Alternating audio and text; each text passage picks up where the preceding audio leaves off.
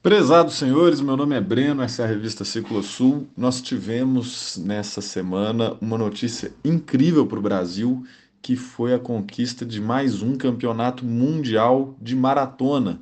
Esse foi na categoria Master, que é disputado em um campeonato à parte, ele aconteceu lá na Austrália, e o Hugo Prado Neto foi quem trouxe essa camisa de campeão mundial para gente.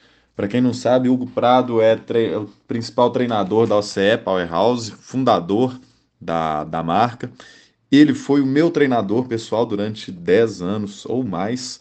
Então, tudo que eu aprendi de longa distância foi com esse cara. Então, a gente está vibrando muito com ele. Ele é atleta especializado, atleta IQ. E a gente, obviamente, está vibrando demais com esse título. E o que eu fiz aqui esses dias foi mandar uma mensagem para o Hugo para pedir um reporte. E os áudios que o Hugo mandou para mim simplesmente foram incríveis e já formam um podcast por si só. É um race report incrível. Então, quando eu perguntei para ele sobre a altimetria da prova, é o primeiro áudio aí que vocês vão escutar, perguntei sobre fuso horário, frio, calor, estratégia de prova, foi algo incrível. Então, eu simplesmente vou deixar os áudios do Hugo aqui falando sobre algumas dessas perguntas que eu fiz para ele. Aproveitem! Então, as características da prova eram 2.200 metros de subida acumulada é, em 99 quilômetros. É, tinha muito single track, é uma região que tem mais de mil é, trilhas é, feitas, ah, então tinham por volta de 70 quilômetros de single track mais ou menos, é a predominância desses estradões com subidas curtas íngremes e duros e dual tracks. Era no começo, até mesmo para espaçar o pessoal. Então é, era uma corrida bem dura, o terreno bem similar com o nosso Morro de Chapéu, com o minério de ferro, lá uma área de mineração.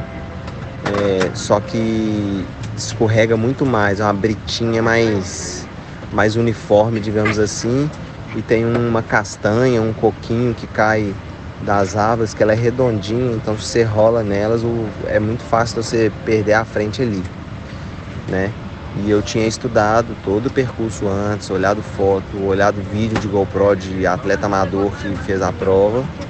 É, então eu preparei o meu Serap, inclusive um dos motivos que eu escolhi a Epic WC foi por conta desse mundial, que era a prova mais importante do ano. E coincidentemente, eu, eu, a minha troca de bike na Specialized esse ano foi perto dessa prova. Então eu escolhi porque é uma prova, era uma prova não rápida de tempo, né? Porque demorou duas, 4 horas e 25 minutos para eu completar, mas uma prova ligeira, assim, sabe? Que existiu, exigia uma bike ágil, rápida, é, de pura performance, assim. É, não tinha nada grotescamente técnica, mas no sentido de pilotagem era bem técnico, você tinha que encontrar um flow muito certo, você tinha que encontrar a velocidade muito certa, velocidade forte, mas que não podia passar meio quilômetro por hora a mais, senão você tinha que é, frenar muito forte, gastar muita potência de freio e, e retomar com marcha errada provavelmente, porque eram trilhas bem, bem flow assim, bem switchback toda hora então, é, eu já fui com a minha mente do Brasil preparado para isso. E eu fiquei uma semana lá reconhecendo o percurso. Então, isso foi chave. Eu reconheci cada buraco do percurso. É, eu acho que teve atletas aí de ponta da massa que não conseguiram fazer o reconhecimento tão refinado, tão detalhado igual eu fiz. Então, esse foi o percurso da prova e eu comecei a bolar algumas estratégias baseado é, no desenho do percurso, né? Como a maioria das subidas subia 1.200 metros nos primeiros 50 quilômetros e o resto eu tinha feito também, como eu tinha reconhecido, eu vi que não, não tinha tanta subida para definir. Então, é, uma das minhas ideias era realmente apertar bem forte nessas power climbs, porque principalmente meu adversário principal, que é o, o, é, o Platz, o, é o Cal Platz, ele, ele é um cara muito forte, consistente, ele nunca desliga, mas ele, entre aspas, vai numa marcha só. É, então eu queria dar uma alterada. É, como eu estava com uma preparação boa, fiz muito cross country também, faço cross country também, faço, fiz muito treino anaeróbico de um minuto, trabalho de torque. É, essas subidas de 3 minutos, 2 minutos, 4 minutos acima do FTP que tinha lá na prova, é, eu tinha que levar vantagem nelas. E eu vi desde o começo que ele não estava bem, porque ele tem uma característica que ele sempre, ele, ele nunca fica de roda, ele está sempre puxando ali na frente. E eu comecei a ver que ele não estava indo para frente, então que ele estava com alguma dificuldade. Na primeira power climb, na primeira subida, que não era uma power climb, era uma subida suave, no quilômetro 5, é, ele estava colocando ele, ele puxando na frente, eu em segundo, no pelotão inteiro dos Master. Aí a gente estava por volta de 340, 330, 350, 330, 330 watts. E era uma potência que eu, eu já pensei comigo, pô, se ele for pôr isso aqui, é, tá bom, porque para mim isso aqui eu fico, hoje eu fico o dia inteiro assim. E, e aí já fui criando essa confiança de quando chegar na, nas subidas mais íngremes apertar. E essa, essa era na subida no quilômetro 5, né? No quilômetro 10 era uma subida muito íngreme. Curta, mas íngreme. Tipo o início do Laíra ali. E a gente encostou no pessoal da Elite, né? Que tem aquele Daniel McConnell, que é, é o ex-marido da Rebecca McConnell. Já correu, já ganhou o WC. Eles estavam disputando o Intercontinental lá também. Eles largaram dois minutos na nossa frente. Aí, cara, no pé da subida, esse cara tava lá embolando, eu já pedindo licença para os caras, porque era um momento ali que eu já queria apertar. Não necessariamente abrir, né? Porque a gente estava no quilômetro 10 de 99. Mas eu já queria entender é, qual seria a reação dele é, já nessa, nessa power climb. E eu já vi que ele deu uma engasgada boa. Ele reconectou, mas já vi que ele começou a ficar de roda e aí foi seguindo, foi seguindo. Aí no quilômetro 17, 18, 19, mais ou menos, entrava no, no parque de single track lá. Tipo um alfabile da vida, assim, só que mega violento e abrangendo muito mais trilha, assim, de quilometragem, sabe? De single track mesmo, com escora, com aquelas descidas zigue-zague, aquelas subidas fazendo 180, sabe? É pulos no meio, árvore para desviar, switchback. E eu entrei na frente de todo mundo ali. Eu literalmente puxei o pelotão. Falei, cara, esse negócio aqui tá. Tô sentindo bem, eu vou continuar apertando aqui. E outra coisa, eu queria. Um dos motivos que eu entrei na frente foi para bloquear é, ele de, de abrir nas, nas descidas, porque lá era muito escorregadio, né? É, de Serap eu fui de Renegade na frente e atrás, porque era, são pneus é, super rápidos e então é, eu não queria arriscar nas descidas no começo para poder é, se, se, ele fosse na frente ele podia nem ele não ia é, sumir de mim mas eu, eu ia ter que fazer umas forças extras quando saísse do single tracks, que tinha alguns trechos de tipo 50, 100, 200 metros, que era para conectar uma trilha com a outra. Então, enfim, eu queria. Eu tomei posse da, da corrida, tomei controle da corrida do meu destino, cara. Literalmente foi isso. Né? Aí foram 20 quilômetros de single track, assim, velho. Alucinante, econômico, cada trilha econômico. Eu já tinha reconhecido. já tinha reconhecido tudo, então eu já sabia. E quando saiu eu falei, opa, tá, tá legal. Eu comecei a acessar. Tava com o espanhol da categoria A2, que é a, categoria Master mais nova, né? É, ele, é, ele tava com a camisa de campeão europeu, já vi que ele era forte. E uns 6, 7 da Elite, enfim, foi começando a funilar.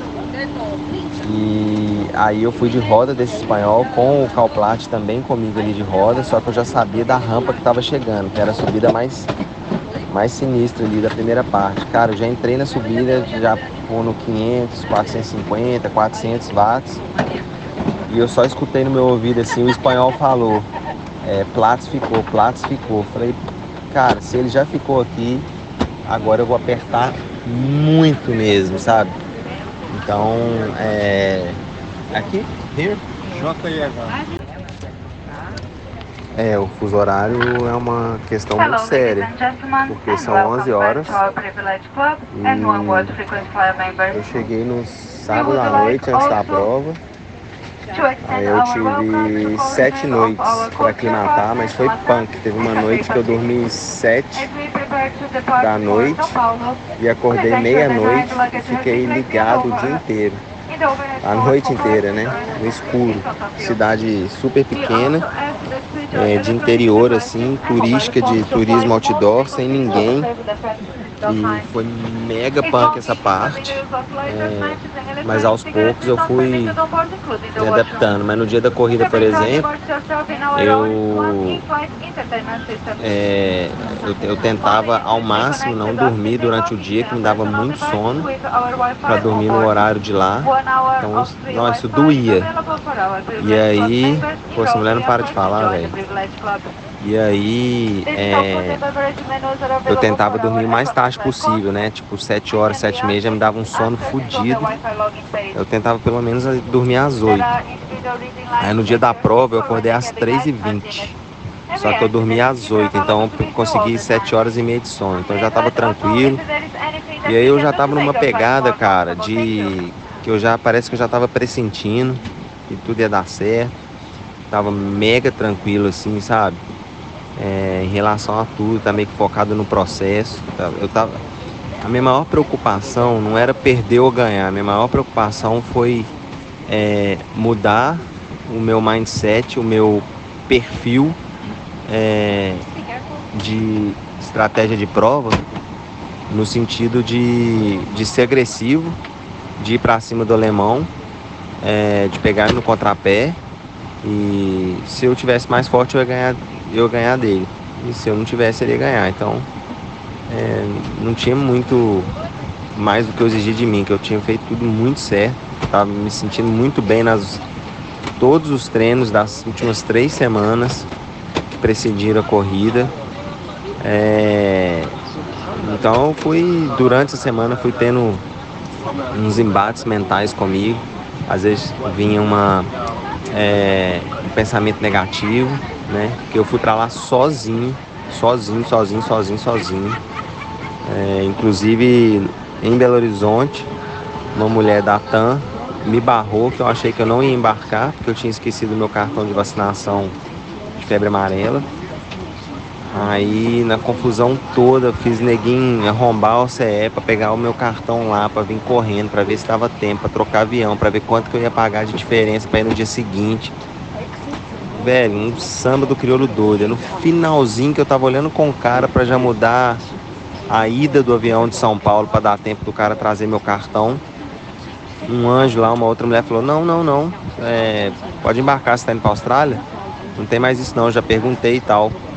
Aí vim, vim na viagem cagando de medo, né, velho? Dando Google, fazendo pesquisa, se estavam é, pedindo ou não febre amarela na Austrália, escutei que talvez ficasse de quarentena. Aí vim nessa tensão toda, toda, toda, mas no final deu certo.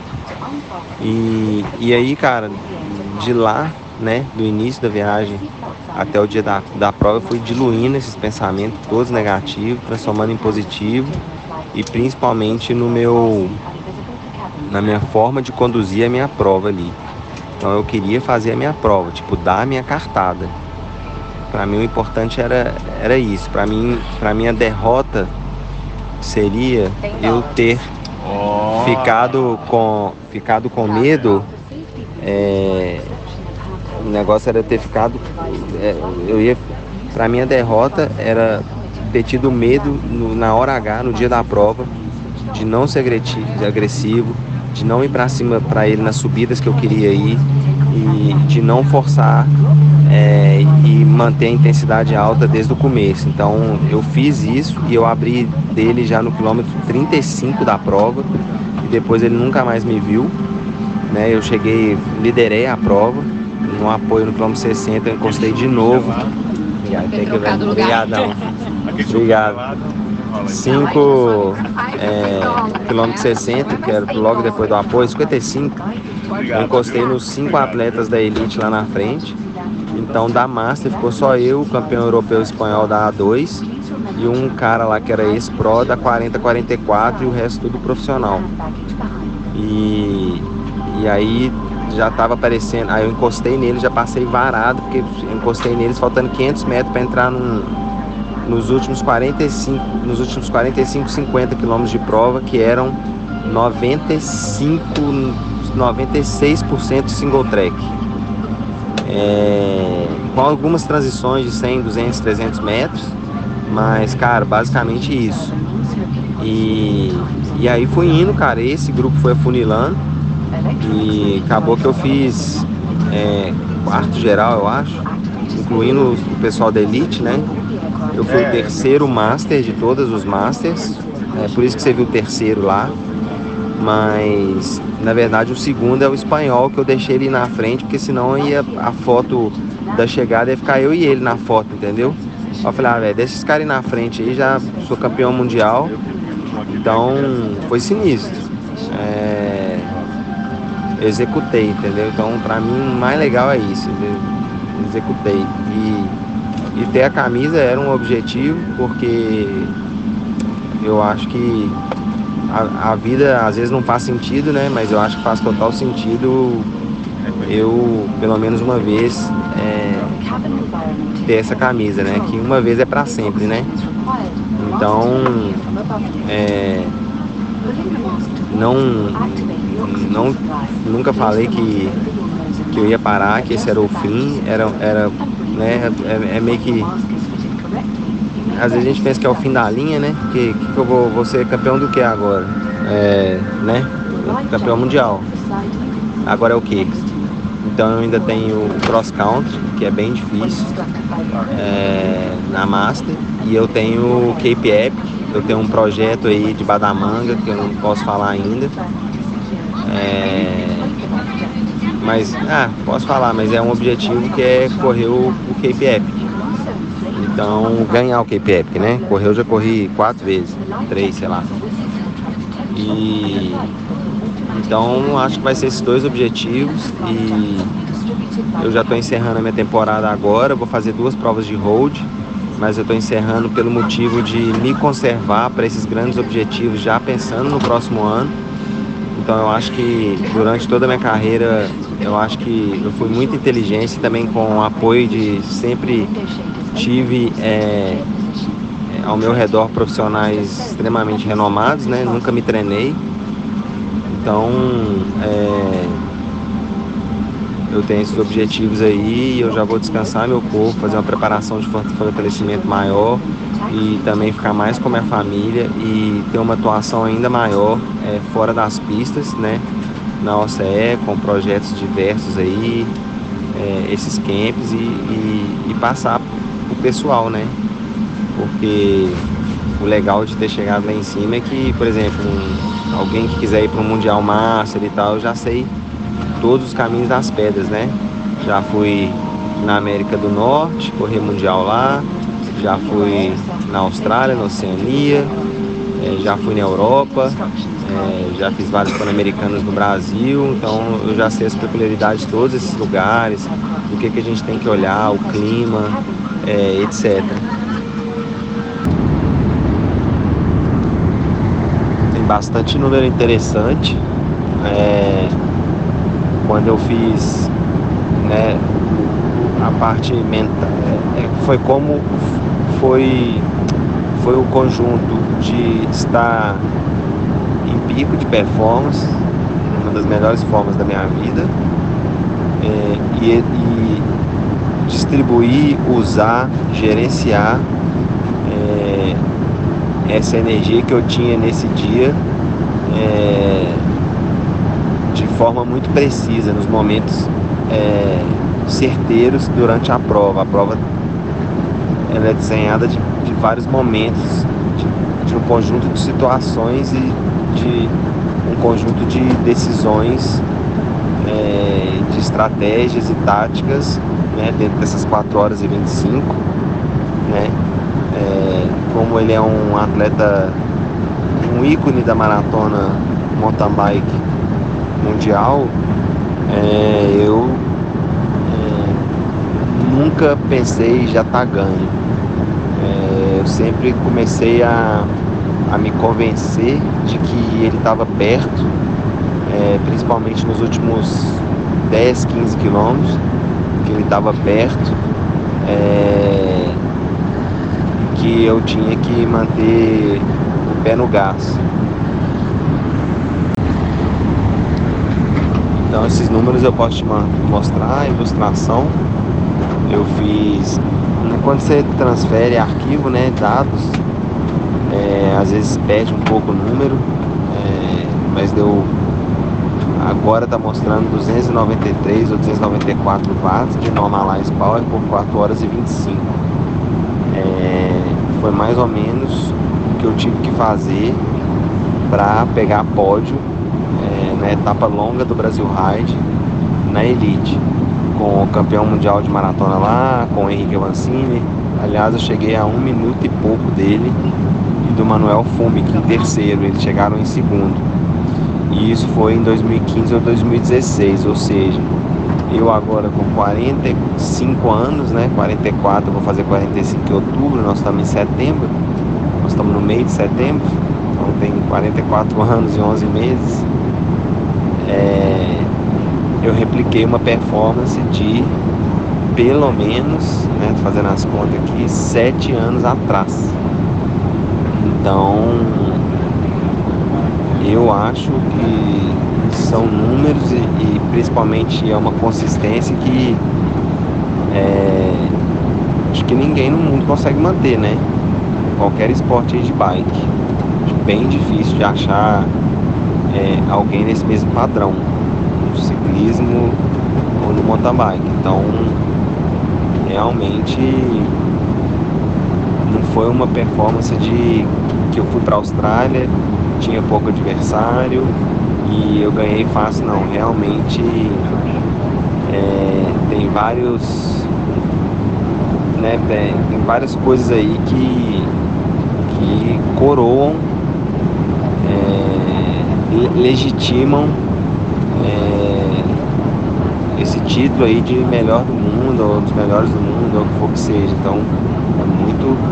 Foi top. Ô Breno, e eu não sei se você tá sabendo, velho. Olha a viagem. Eu arrumei um patrocínio para um projeto gigante, velho, de escrever uma biografia, um livro de 300 páginas. Eu tô no meio desse processo. E o final do livro, é, desse primeiro livro, né? É, ele, ele era o Mundial agora. O final dele, independente de ter ganhado, perdido, caído. Então, velho, imagina só, velho. É, tá pra sair em novembro. Daqui a pouco a gente anuncia aí, vamos fazer um, um AUE legal.